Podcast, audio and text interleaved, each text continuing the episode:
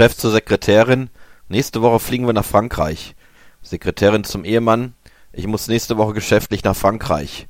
Ehemann zur Geliebten, meine Frau ist nächste Woche nicht da, wir können uns treffen.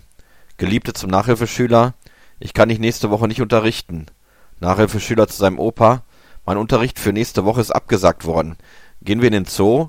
Opa zu seiner Sekretärin, das mit Frankreich nächste Woche wird nichts. Ich gehe mit meinem Enkel in den Zoo.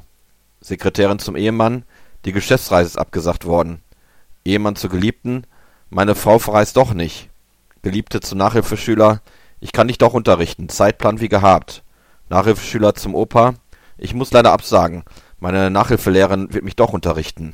Opa zur Sekretärin, Planänderung, wir fliegen doch nach Frankreich.